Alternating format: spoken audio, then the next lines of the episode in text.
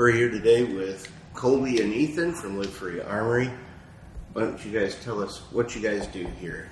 What number of machines, capabilities, what makes what sets you apart from other companies out there? Start it off, even. Well, uh, we are an OEM manufacturer for firearms parts. We do other parts as well, but we have about 85 machines now. That number's always growing.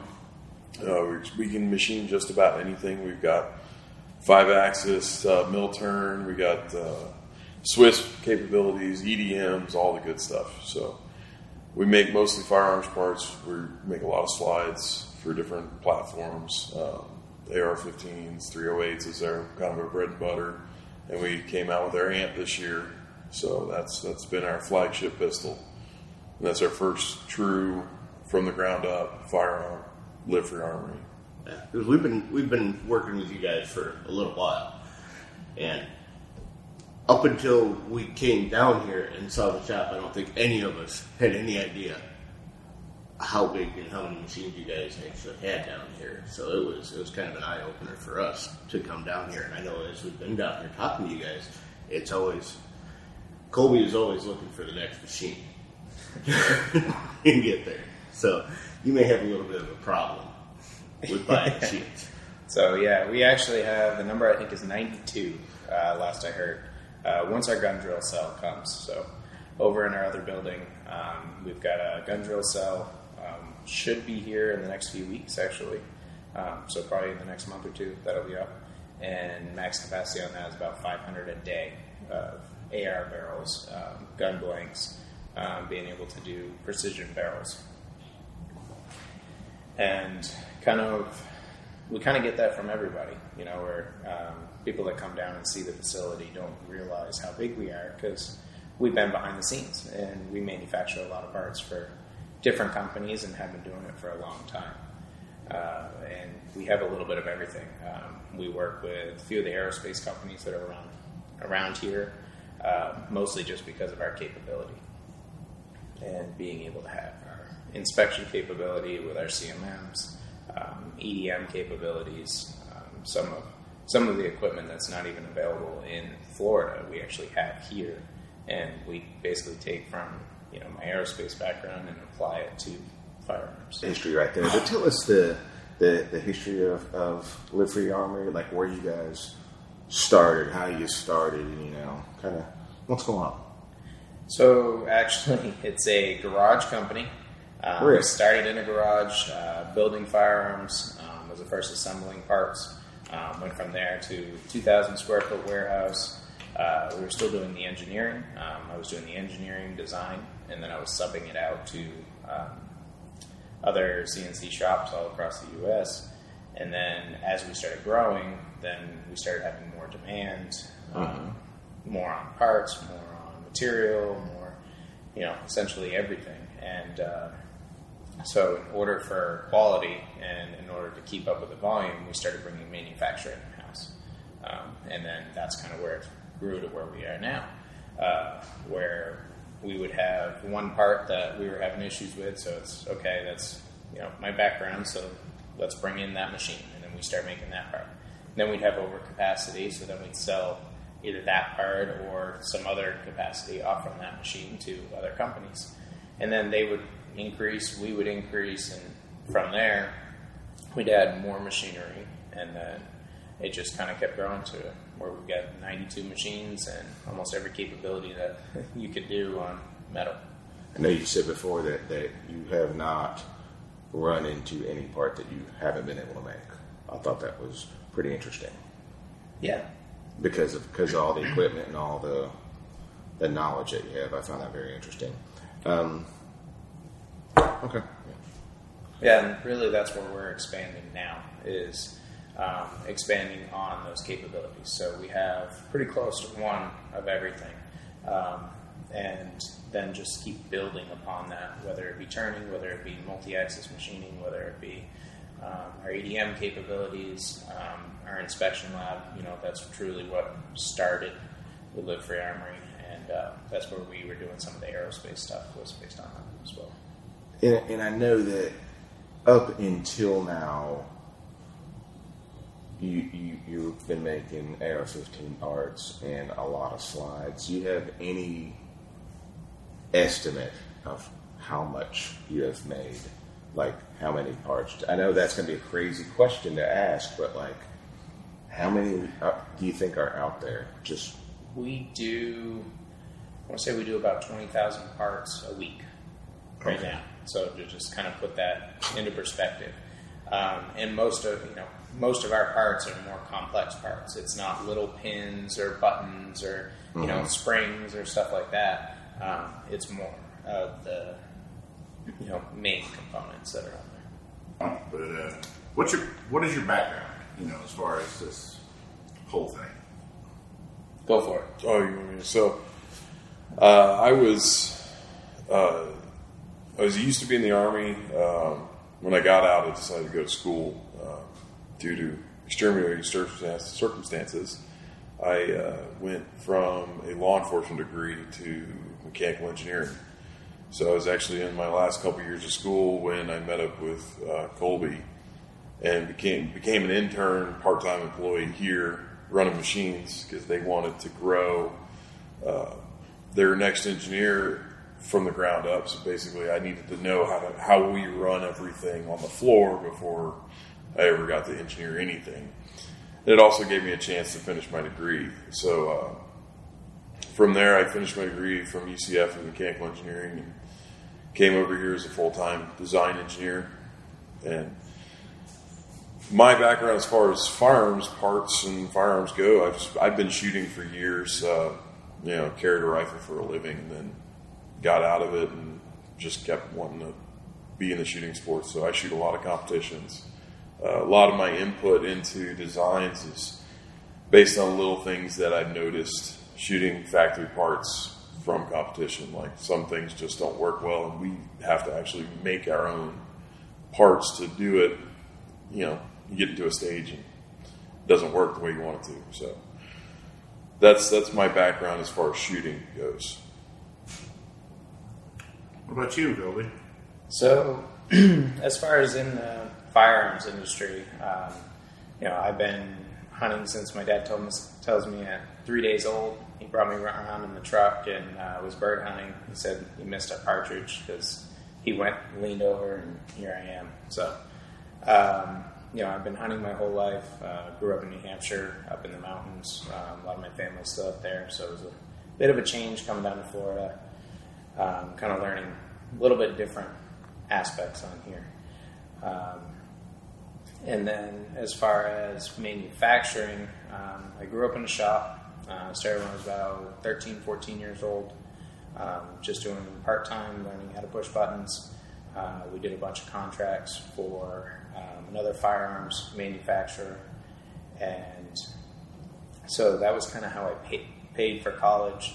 Uh, went off to school, decided that you know I wanted to send stuff up into space, or I wanted to make really cool things and become an engineer, and um, you know picked up a business management degree along the way, and then um, unfortunately school is very expensive, and uh, I was kind of paying through it um, through machining, and once I got my first job applications, decided well, here they were going to ship me off to the city, and then I was going to have to pay rent, and then I had six months, and I was going to go back to here's um, or go across the country, and decided, well, I'm going to go back into manufacturing, um, and I ended up going back into my hometown. Uh, started working there, um, helped grow a shop. Engineering, um, I was still doing a lot of the programming, designing, um, and then I would go and travel over to their shop and try to help them, you know, set up with the manufacturing process, the QC process, and then I would go to another shop and I try to help them with the manufacturing process and the QC process. And then I got to the point that you know moved to Florida, and I'm living all across different places across the country. And if we ran into a QC concern or a material concern, then I'm traveling back up there. So it got to the point that it was more beneficial for us to start bringing this in house. Um, my plan was to never be a manufacturing company because of all the problems and everything that can possibly go wrong and all the overhead that's involved into it and all the material and all the people. And we've got 115 people that are now, you know, that responsible for to be able to um, continue manufacturing and be able to make you know, our own stuff and these other companies. So as as we grew and our needs grew, then we just kept bringing it in. It was all based off our engineering. Um, and then bigger manufacturers were coming to us saying, you know, we need help to be able to make these parts. And fortunately, you know, we, because of our engineering, because of our inspection, um, we could start adding spindles and be able to ramp up production. And you know, some of our prototyping that we've been able to do that, you know, we got to show you guys this week that we took a concept from, you know, from nothing, uh, blank canvas, in one week had a design, and in virtual world, you know, worked, and then the next, you know, this week we're already starting to make and um, being able to get that part into testing significantly faster. Where a company, some of these larger manufacturers, you know, it takes them years to be able to launch stuff because of the um, engineering aspect of it where we can get through the engineering and already into the testing and prototyping very quickly. So Yeah. we've been We were, we were surprised. We, when we came in Monday, we came down here, the shop was closed. You still had some, I think you were still working on it a little bit. But Tuesday when we got here, you showed us the new project coming up. And then we were out there cutting the first prototype on it. So, but you're looking at next week, you're getting the prototypes going on it. And I mean, that's amazing to, to me that you go from paper to parts in a mat- in the matter of a week or so. and especially multiple parts. You know, I mean, it's one thing to get one job, but where we're making everything in house, we're talking barrel, we're talking bolt carrier group, we're talking the upper, the lower. Um, you know, I mean, even the smaller components that are in there, um, and the, the functioning parts that are in there that we go from design and testing everything else. So it was very cool to have you guys part of part of that process and kind of see what we can do. And you guys just got an Easter egg. All right, Colby, we covered this a little bit in one of the other questions, but we've got the two deer heads up there, and when we came down here, you took us hog hunting. So we've talked doing that. We know you're a big time hunter, so tell us a little bit about that and how much, what you like about hunting and all that kind of stuff. So, um, grew up in New Hampshire. Um, a lot tougher hunting there than quite a few different places. Um, my family, all my family hunts. Uh, they're very traditional. We we don't do deer pushes. We I mean we have stands, but we don't feed. We don't. we basically work on. What's a deer push?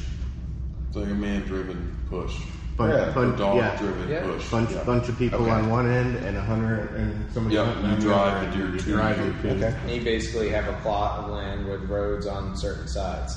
Now we we avoid that plot of land, even though you know there's deer in there, and we go up into the mountains. Um, one of the biggest problems with hunting that way is you're in a mountain where these deer, you know, generally they'll have a circle, but that circle could they could not come around for two weeks on certain things. Uh, so it was very, very tough hunting. Um, but you know that's what our entire family has always done, and uh, love it. And since I moved down here, I've been able to try a few different things, and hog hunting on a buggy, you know, and, That was awesome. and everything. I'm thinking like, no, it's legal. Where you know up north it is not. You know, so um, yeah, I've been able to find you know and really enjoy my passion of hunting, and I'm looking forward to taking the con- the company to um, a lot of those different models and things that I can use, and I want to start going out west, and I want to start having having some more fun and enjoying that, and being able to bring you know people that haven't hunted before is incredible to be able to bring people from the shop out. And uh, you know, we just did a Texas hunt uh, with uh, our quality engineer. Know, and he's from same area as me, and he's never been able to do something like that, and to see that, and you know, that's that's fun. And I also watch a lot of MeatEater, so you know, I, I look at some of those trips and fishing trips out in Hawaii and all these different places, and you know, I'm hoping that I'll be able to expand on that passion and be able to bring people you know, from company or you know just friends, family, everybody else kind of along with me. Yeah, when we were out there on the on the hog hunt, and he started talking about he he does gator hunts, and he's got he's got stuff out west where he's gonna he's got elk hunts and mule deer hunts. I could just you're you're you were like a little kid in the candy store out there. when you His started- smile just got so big. I just- once you once you started talking about that stuff, you were just you were all in. Yeah, I want to be able to go pack out and spend three, four days out and just kind of glass over the mountains and um, you know stalk and watch. And you know, a lot of times, you know, when I go through, you know, a lot of people love the thrill of you know the kill or anything like that. I love just being out in the woods and being able to watch. And you know, and I come back and I don't have anything. I'm not disappointed. You know, I enjoy. it.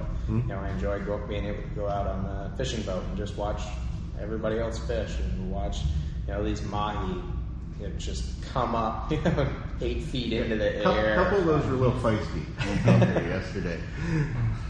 Yeah, and uh, no, it's a lot of fun. All right, cool. Ethan, I know that you uh, you touched on the, the competition shooting. I can tell from our range day with your uh, your perfect thumb alignment that you uh, you shoot a lot of competitions. Can you can you tell us like something about the competitions that you shoot in? Because I know there's different types. Uh, just tell us a little bit about that. So predominantly, I always shoot in uh, two or three different types. So, so your IDPA, uh, I've shot a couple of those using the amp, and then uh, USPSA. That's all pistol on steel or paper, depending on the competition.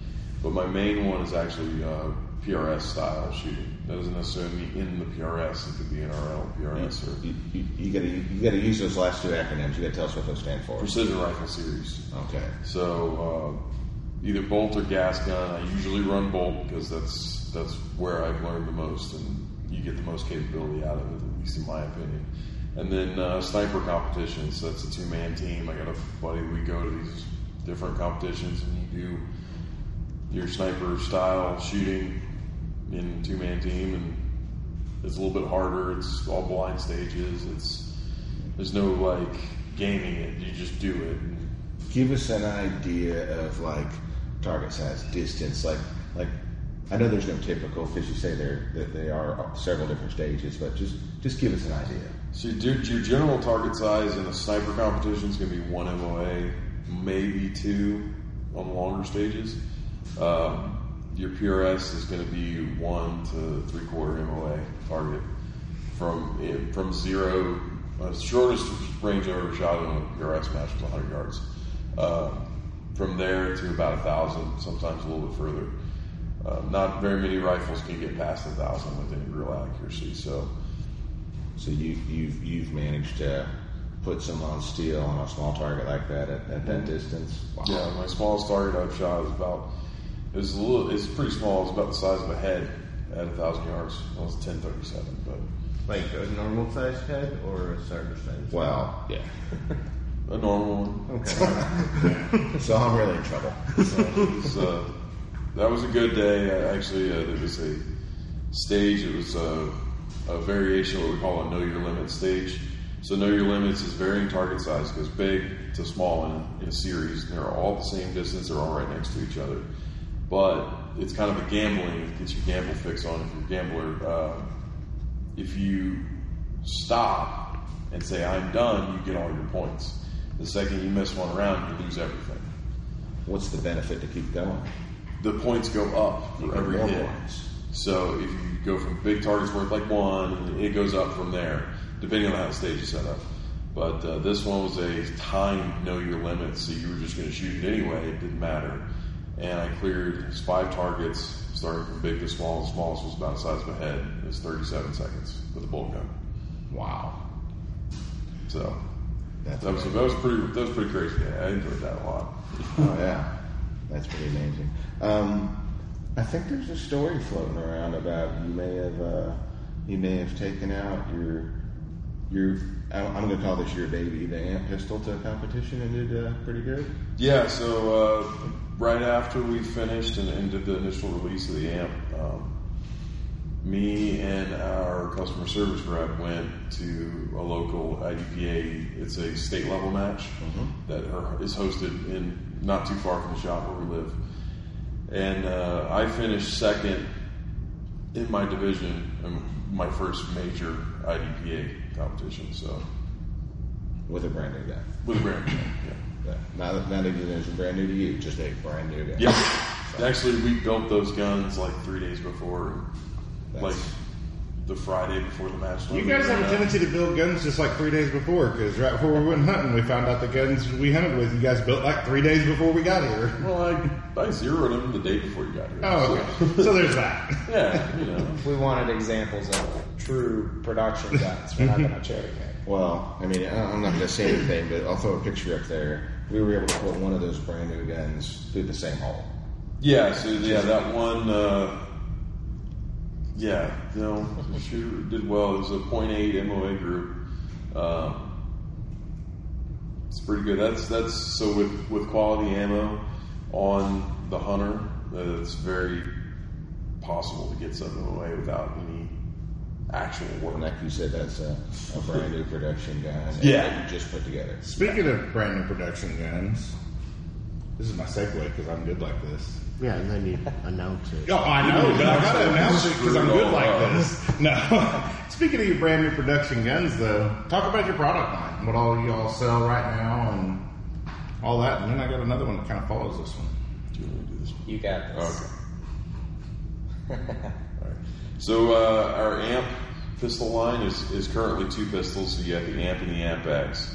Uh, it's a aluminum match grade pistol that uh, is featuring a, a fire control unit. That's a modular piece that one serial number you can change your frames in and out. So we have those two right now. Uh, we also have our 308 line, well LF10 line, and uh, that includes the battle rifle, which is a budget-oriented sub $1,000 uh, 308 AR.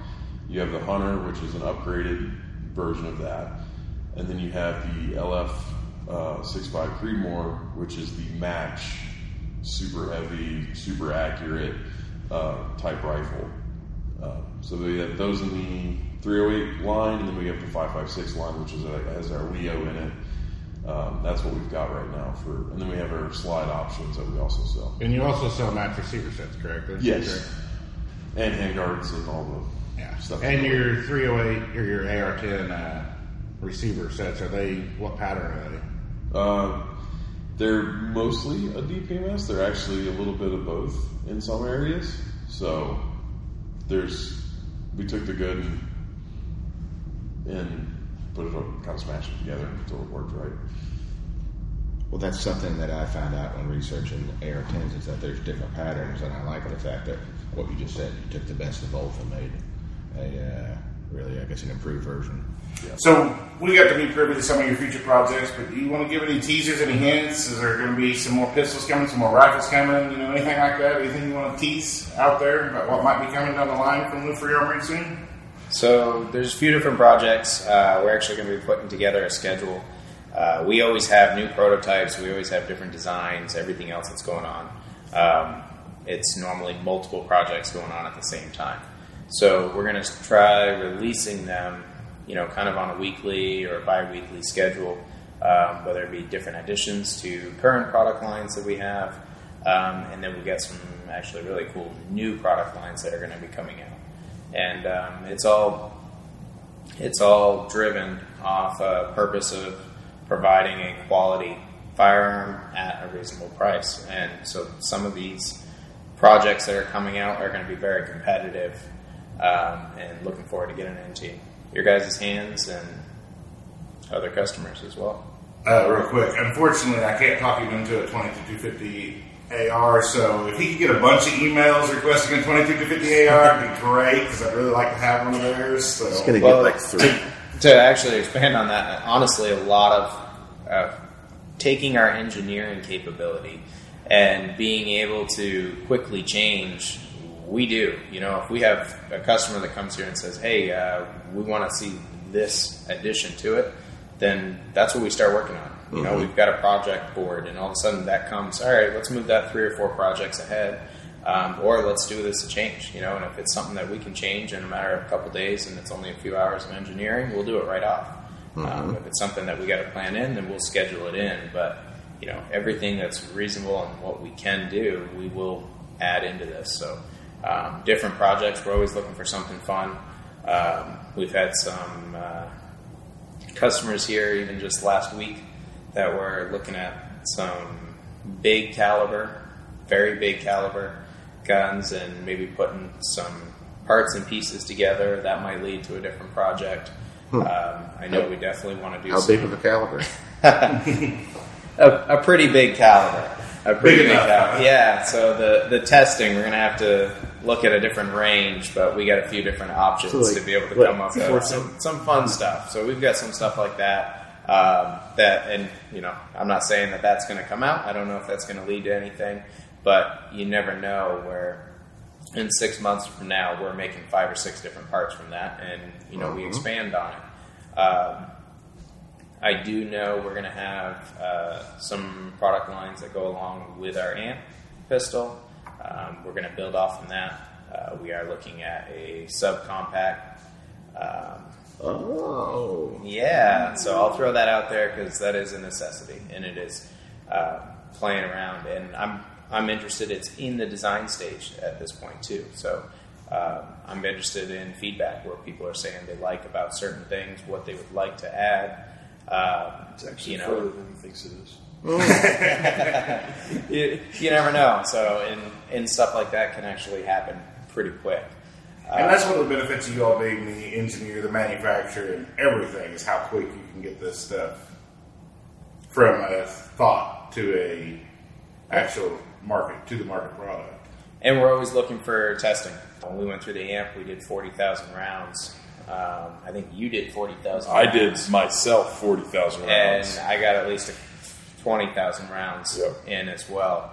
And uh, we had a point where we actually thought we hurt ourselves because we couldn't grab anything for a couple weeks. So And I felt the hit a bunch. It doesn't recoil bad at all, so that's just a lot of rounds. though. we did eleven thousand rounds in one night, Oh, and the only thing that saved us from burning ourselves was we had compressed air we could actually blow on the amp to cool it off in between strings. gosh, alrighty. Yeah, we cooked the Cerakote off of it. Wow. You, So- you heat treated it from the inside. yeah, absolutely, and it's fun. I mean, we get to test, and uh, you know, especially being engineers, we get to see, um, you know, what could go wrong, what happens, and if it does, then it's all right. We stop the project, we go back, we we fix it. I mean, that is what our you know whole company is based off from. Is you know we want to make sure that we have the best product that's out there, and you know now we're looking at you know different parts of the industry um, where I said you know hunting that's you know my passion I'm looking at you know putting together something that uh, we can have fun with that I can bring other people with and uh, I'm pretty excited about that. Just saying. I'm very excited about that so like I said try not to do any time frames um, you know that's we'll when we're ready to release and uh, marketing says we're good to go and production's good to go, QC's good to go, then we start putting time frames to stuff. But uh, those are definitely some of the projects that we've got coming out. Um, one that's going to be released here in the next few weeks uh, that'll be pretty big. Um, So if they followed you on Instagram or Facebook, they'd probably be some of the first people to know what it is. Huh? absolutely. The big thing here is customer feedback. So we've had, um, you know, a customer says this is we this could be a little bit better. We take that feedback into consideration. It always, oh, it doesn't always make a change, but we take that feedback into consideration and see what kind of change we can make to make it more uh, palatable for everybody. yeah, that's the thing. Some people may may contact you and want something different for them, but does this work for everybody? Yeah. That's a so different question. Yeah, the, and we're always trying to make a better product. So some companies, they just kind of put it. At, it seems like I don't work there, so I don't know. But it seems like they just kind of throw it out there and see what happens. Uh, but we're always uh, it's it's it's a lot of late nights and staring at a screen, going, "Will this work? Will this make this better? Will it make it more manufacturable?"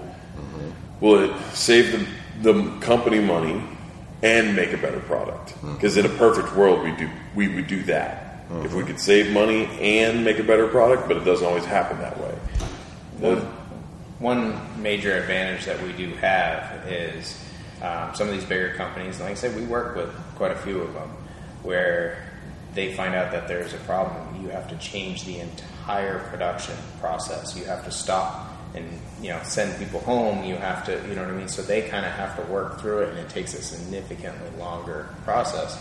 Where we can do something where I get a phone call and I've got my laptop on me. Doesn't matter where I am. Um, I can do an adjustment from there. We have an entire engineering team that can do an adjustment. Um, we can have something, you know, fixed, modified, and you know, in production in a matter of hours. Where some of these larger companies, it it takes months to be able to do Because that. they got to contact people here, there, everywhere to fix what you guys can just do right then. And and just from being down here with you guys, I've seen you guys are two of the most driven people I know. You guys work like my wife does. she is. Oh, you guys are always on. You're always here. You're always doing something. You know, what time was Ethan texting you last night? Like nine thirty, and he was still It was working like at the eight or nine, you were like, I knew you were in the I didn't leave doghouse. till ten. So, uh, you were you were in the new project coming up. Sitting in bed, working sitting on on so- sitting in bed running past for the machine. Jake Walt called me. Um, they were having a problem with one of the robots, um, and it just froze up. And he called me and he's like, uh, "Are you in bed?" Yep. He goes, "Why do you have your laptop? What are you working on?" I'm like, um, "Programming." It's ten o'clock. Yeah, I'm programming. All right, show me what's going on. And, you know, he'll Facetime me and walk him through the problem. And you know, we got to have a pretty good jump on it. All right, and we touched on this a little bit in the last one, but we're going to go back. Just curious on how long it took to take the amp from idea to parts out the door, and how many revisions are uh, revisions there were in the process. If you got a rough idea, I've heard that the first one was was a little scary with a, a giant old grip on there that Colby seems to love. I loved that one. it was awesome. Um, and then how many test rounds did we go through? I mean, we just talked about 40,000 here and 11 in one night, and you destroyed the Cerakote in a, s- in a series of small fires. So from the initial meeting, Colby brought me in and said, "We're going to do this. This is how we're going to do it." Um, it actually did not start out the way it ended, so it was completely sure, different didn't. Uh, back then. Uh, so from there to the time we actually shipped the first guns was about twelve months. So That's still a pretty accelerated time frame from going from idea to shipping the first one. on your very first handgun. yeah, from our perspective, it, it's slow. yeah. Uh, it is our first ground up project. So we had to learn a lot, and there was also a short break in between there. It was about three months long that we had to switch gears and change because we actually moved to the new building and had to set all this stuff up. And So, so you could, just for practical purposes, you can subtract that. So really, probably nine months. yeah, that was You from can't when, count the moving. yeah, that was that was from uh, when we first had the meeting about the part to when we announced it at Shot Show. Okay. And then there was about two months of getting the manufacturing going and getting everything going from there. Uh, as far as revisions, uh, there was at least seven major revisions between. And did you guys keep samples of those? as I. I do have some samples. I have Because some of the def- original 3D printed. If we've got if we've got some of that, that would be fantastic. are they for So- public consumption? Since they're prototypes, can we look at them? I guess so, but everyone's going to make fun of my. Well, it's Big. It was awesome. I can actually kind of line it up, like how they were originally going to go. Um, I don't know. It, it originally wasn't going to be aluminum frame. Really? It was going to be a polymer frame gun, and we can cut aluminum, but I can't cut polymer. Hmm. So that's kind of the prototyping became that, and it was like, oh, this is a this is a really good shoot. We started shooting the prototypes that were made out of aluminum. Oh, It's really nice, and then it just kind of transformed from there. So the initial like design idea changed quite a bit from day one to 365. It, it, it does. Can I ask a quick follow up question? What was the initial idea? And did that involve the FCU? Uh, yes, it did. What what was it? If it changed, what was the original idea? Like, The, I'm saying the, the material changed and like the from they went from yeah. we're gonna have we're gonna have polymer frame to now we So- to the aluminum. I could. The entire project was based on we make a lot of aftermarket parts mm-hmm. for these Poly 80 frames. And one of the biggest problems is we have to open up tolerances because these rails are all over the place. And it's just constantly from one, you know, and people drill holes and it's like this, and then one's up here and one's down here. And then once you bring that up, then now you're, as you're trying to do your engagement, like everything is based off that rail system. So, out of frustration, said, why can't, if it was just all machined at one time, you know, and all, you know, almost all polymer guns are, they have these um, bent rails and that are at different angles, and you pick up one gun to the next gun, and you take the mm-hmm. same slide and you put it on this slide, and then it feels a little gritty, and then you flip it over to the other one, and all of a sudden it feels fine. So that was where the FCU came in, which says, okay, I want to do it in one flat shot, and we can control that within two tenths of a thou all the way around. And now we build the entire gun down and the entire gun up. So then it really didn't it really didn't matter as far as what was on the bottom of you know when we first did it with polymer. Um, and then we started playing around with aluminum, and I actually had a lot of aluminum that was um, pre-ordered that was coming in, and all of a sudden stacking up outside, and said, "Well, let's try it." You know, so and then once we tried it, and we all looked around and said, "Wow, this this is actually this is really nice." And then we kept kind of expanding off from that. So it was one of those things that it really went from trial and, and uh, error of you know what what was available and how we built this gun, and then we just kept kind of tweaking it to what people wanted to see, and it was all based off from the rail system and the fire control unit, and being able to adjust your frame to the correct shooter, and being able to put different grips in it, and making this very modular to everyone. So how many rounds do you think you guys went through with testing? I'd say I, it's pretty close. It's like 75 to 100. You kind of get lost when you're shooting so much. There was like a solid two months of my life that was just shooting. Seventy-five to hundred thousand, not seventy-five to hundred. It- it- it- we got it would I would show up to work at eight, and I would grab guns, I'd grab ammo, and I'd grab a helper, and we'd go out and shoot. well, I mean, the good thing is though, you did all that when ammo was plentifully available and cheap too. Oh yeah, and it was like, oh by the way, we're out of ammo again, so we'd have to wait for another five thousand rounds to show up here and there. Or we'd get anxious and we would stand in line in Academy. And there'd be five oh, we of us in line, and I'm just handing my credit card back, and it's just keep going. So what you're saying, you all are responsible for us not being able to buy ammo for the, well, if you, live, if you live in Florida, I'm sorry. wow. Let me ask one one more follow up question. Is that how the FCU came into play because of the rail system? Absolutely. Okay. It was because of the rail system that I wanted it perfectly flat. So that's why we do it on, you know, we'll be able to show you even um, how we machine that. We machine that on a five axis and we machine that flat, and then that way we can rotate everything, and everything is relative to itself and consistent. Our heat treated uh, 17.4, and then we do a quick prep op from there. And then it's going to load on this fixture between these two machines. And this will run automated where the robot will actually come in, grab these parts, load on from there, come in, drop that one, grab the next one, load on from there. So this is our finished fifth axis part. Then we're just going to flip it over, mill off the back, and then put one of the locating tabs onto the front. Part to It's, it's definitely an added benefit that you can swap out the frames all because of fixing one problem. You came up with another benefit. one of our biggest problems, I will say, with the design, and when we, you know, when we talk about the subcompact, that it might be a little bit different, is the manufacturing of it is very cumbersome to be able to machine that on one solid heat treated piece. You know, it's one thing to bring it soft, but we have to we start hard and to machine it all so that way it doesn't have to go to a secondary process and there's no twist, there's no bend, there's no anything on there.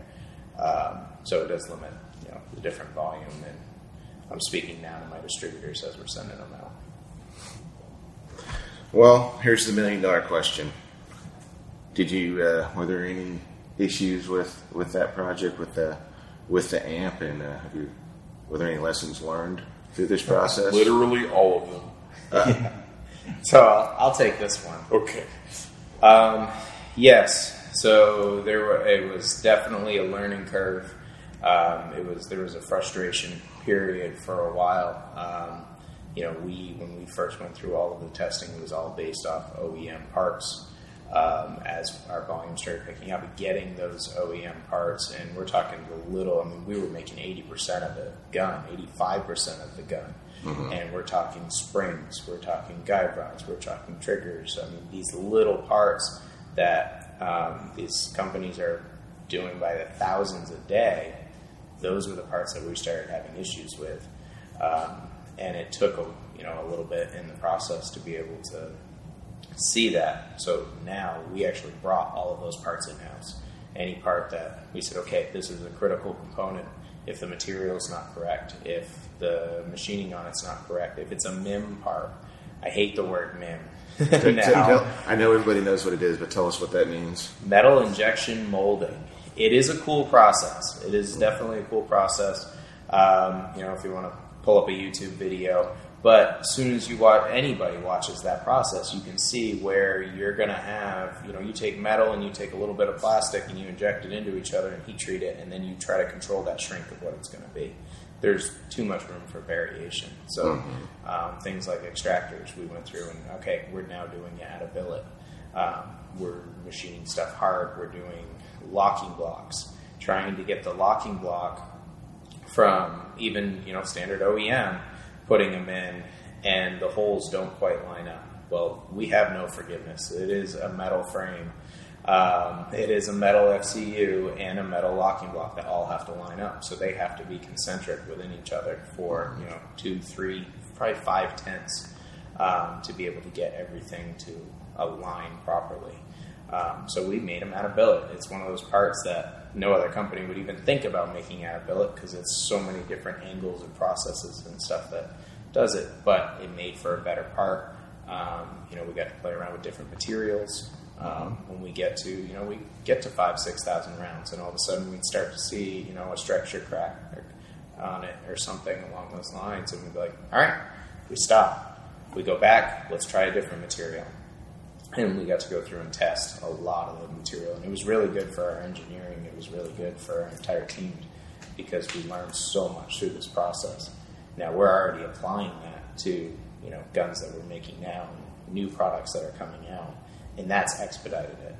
Um, and then now being able to have relationships for help the testing process that you know where ethan says okay two months it was probably closer to three to four months of this entire process was just shooting every single day and trying to get all right let's see what's going on. Let's you know let's see where we're starting to see stress on it where we're seeing.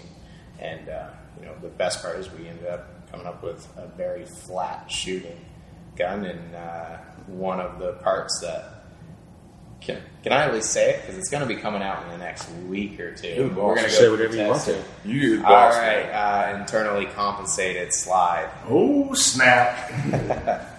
So we got to test that this week as well, and uh, Somebody got to test it a little too enthusiastic. and uh, High stress job. we went through that and putting camera on it, got to see how well it really works. Um, and we'll take that and we're going to apply that to different guns, and we're looking forward to that that coming out. Um, and you know, the, like I said, the testing process that was the biggest thing that we got to learn, and we're going to now apply to our different products, and especially as we grow as Well, a company. One thing about it though, if anybody does have problems, you guys have a pretty good warranty, don't you? a lifetime warranty on all of our products. Um, that is one thing. Anything that you look up on Live Free Armory, um, you know, we always have customer service on here. Someone will always take your phone call. Um, we guarantee anything. We actually, uh, we just had a customer, um, which is probably something we should put marketing on. So we had a customer that had his amp, and he was cleaning that, and then he had a 365, and he had a G19, and he was going through cleaning those, and his wife didn't like the smell of the cleaner, so she put a, a candle next to him and almost burnt their entire house down. Um, you know, the two polymer guns didn't make it so well. Uh, luckily, being a uh, metal metal frame gun, uh, he ended up you know contacting us. We all we had to do was replace the cruciform in in the back, and I think that was about it, right? It was the trigger, uh, the, the whole trigger, and then his the plastic inside of the striker. Yeah. And the, oh, and his red dot was messed up, and the fiber optic melted out of the front sight. Okay, so yeah, no, he had a serious fire, and you know we replaced everything from there. Um, we've had uh, people that have, you know, anybody that, what is it? We, we will fix stupid once. Yeah. and you know we all I make fixed stupid mistakes. once. we'll fix stupid ones. We've had mistakes. Um, Well, you're where, right, like that. you So you mean I can't home smith on it? Busted the people have uh, put you know aluminum parts in just a metal vise, and they collapse the upper. Um, Fixing someone else's problem is uh, that, that that's above and beyond. And yeah, as far as customer service goes, that's really taking care of them, and uh, I, that impressed me. So, this is probably more for Colby, but uh, where do you see LFA in 10 years? Where do you guys want to be? Where are you going to be? So the plan is actually 30 years. So we're we're laying things. Oh, he's now. looking way ahead. So I'm still young. Um, my plan in 30 years is to be one of the largest manufacturers. Um, right now, we're averaging about 22% growth. Um, you know, that's a little aggressive. We're going to, you know, slow down. Um, but if we maintain, you know, an 8% growth over the next 30 years, then we'll be comparable to the largest manufacturers in here. And the plan is to be able to provide, you know, we're not making three thousand dollar guns. We're not making four thousand dollar guns. Um, guns that everybody can still afford and shoot, and you know, put quality to that product and where it needs to be. Um, and you know, it's all based off our engineering capabilities. And you know, we've got we've got one of the hardest parts down in being able to have the manufacturing and the engineering. Now we just need to be able to expand. You know, and uh, we don't have large. You know, there's no big investors that we're answering to. They're, you know, it's just me. so, you know, that does slow growth, but that's what allows us to be able to keep expanding from here. One thing you kind of didn't touch on in this so far, but talk about that you all are a U.S. manufacturer using everything U.S., correct? yes, that is very important. Uh, that's important to the entire company, and you know something that we need to stress more. Um, you know, COVID was a big example of that, and uh, it was a pretty good advantage that we had, and it's something that we started from the beginning. Um, is that all of our material comes from the U.S. Um, we cut about forty thousand pounds of stainless a week right now. Uh, we've got about the same in aluminum. Um, and it all comes from the U.S. So even these larger manufacturers, they started having issues being able to get material, and they started calling us because we had it. We have you know 40, 80, 100,000 pounds on our floor. Um, we have 200,000 pounds that's in Orlando, and then you know our mill runs that are still sitting up in Chicago that come down. Um, so as COVID hit and everybody that was trying to save a few cents here, a few dollars per pound, and I understand, you know, bottom line, it does, it definitely adds up. You know, I've got some products that, especially right now, where prices are going up, and we haven't increased prices on um, any of our completed products, and I'm just eating the material cost, but it's still not worth saving that extra dollar per pound, or you know, sometimes it's significant, but um, you know, that's something that we truly feel at Live Free Armory, and one of my passions is to be able to bring up American manufacturing. And through some of the innovations, through some of the high speed machining, high feed machining, some of the tooling, some of the stuff that you know I got to show you guys this week of what we do, um, we can compete with lower wages with you know overseas, and we can we truly I believe that we truly can compete on manufacturing level with these other countries. We just need to invest into it. We need to invest in the people. Is the main thing is making sure that people, you know, are keeping our engineering in house, keeping our manufacturing, the trade schools. Um, you know, I've been looking at. I've got an insane schedule, but teaching classes to be able to, you know, I can kind of cherry pick as well. You know, through the class, um, and then be able to find people that work, you know, that come and work here and enjoy what they do. But we really need to encourage manufacturing in the U.S. and we can compete. I know we can. We're doing it right now.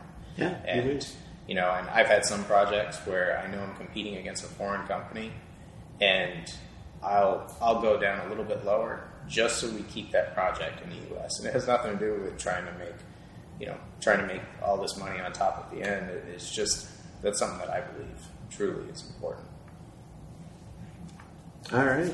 Well, that was the uh, full-on interview. Now we get to the lightning round. These are a little lighter, a little lighter questions. I thought we were done. Well, It's it's a lightning round. Come on, this is this And you only have five seconds to answer. all oh, right. Oh, I can't think that quick. Yeah, sure you can. Coke or Pepsi? Coke Coke. Beach or mountains? mountains. Mountains. cake or pie? Cake. I have Crohn's. I can't eat either. Oh, Cheesecake. Cheesecake. Celebratory cheesecake. Celebratory cheesecake. All right. Polymer or metal? Metal. Metal. How do feeling to answer that one? What? Unreal. I never would have thought that. hey, as far as dinner and food, cow or chicken? Cow. Cow. Correct answer. Is a hot dog a sandwich? Yes. Anything can be a sandwich. Fair enough. Nine millimeter or forty-five? Nine millimeter. Nine millimeter because you can at least afford to shoot it. Unless it's ten millimeter, which is the best The millimeter. best millimeter. As far as music goes, country or western? Country. Uh, did you just say no? okay, I thought so. what is your favorite hunting caliber and why is it 270? And why is it 270? It's not. it's not. 30 odd six. And that is truly because that's what I hunted with as a kid. How is 30 out of 6 greater than 270? It's a It was Um, rifle my grandfather. I'm a Okay, big I'll fan give of you six that. five. But we, we saw. We saw. I'm sure everybody's going to see soon. Nah. Uh, what is your favorite style of pizza and why is it Chicago style pizza? Uh, what is Chicago? Is it deep dish? It's I just dish. like deep, di- deep dish pizza. We're actually going to be in Chicago on Sunday. yeah. For Gio- IMTS. Giordano's. Giordano's. Giordano's. As long as my pizza used to have a face, I'm good. Like none of that vegetable crap on. All right, well, that's it. All right, I want to say a big thank you to Colby for having us down. We had a wonderful time this week. Everything was amazing. Had a lot of fun. Got to learn a lot about the process that goes into making their guns and just what all they can do. Their shop is huge. And make sure you check them out. You can look them up on the internet or they're on Facebook and Instagram at Live Free Armory. So follow them there. That way you can get updates on the newest products they're coming out with. And I'll put links in the description below to all the other guys' videos. They'll be down there. But thanks again for having us. Appreciate it. Thank you. I appreciate it.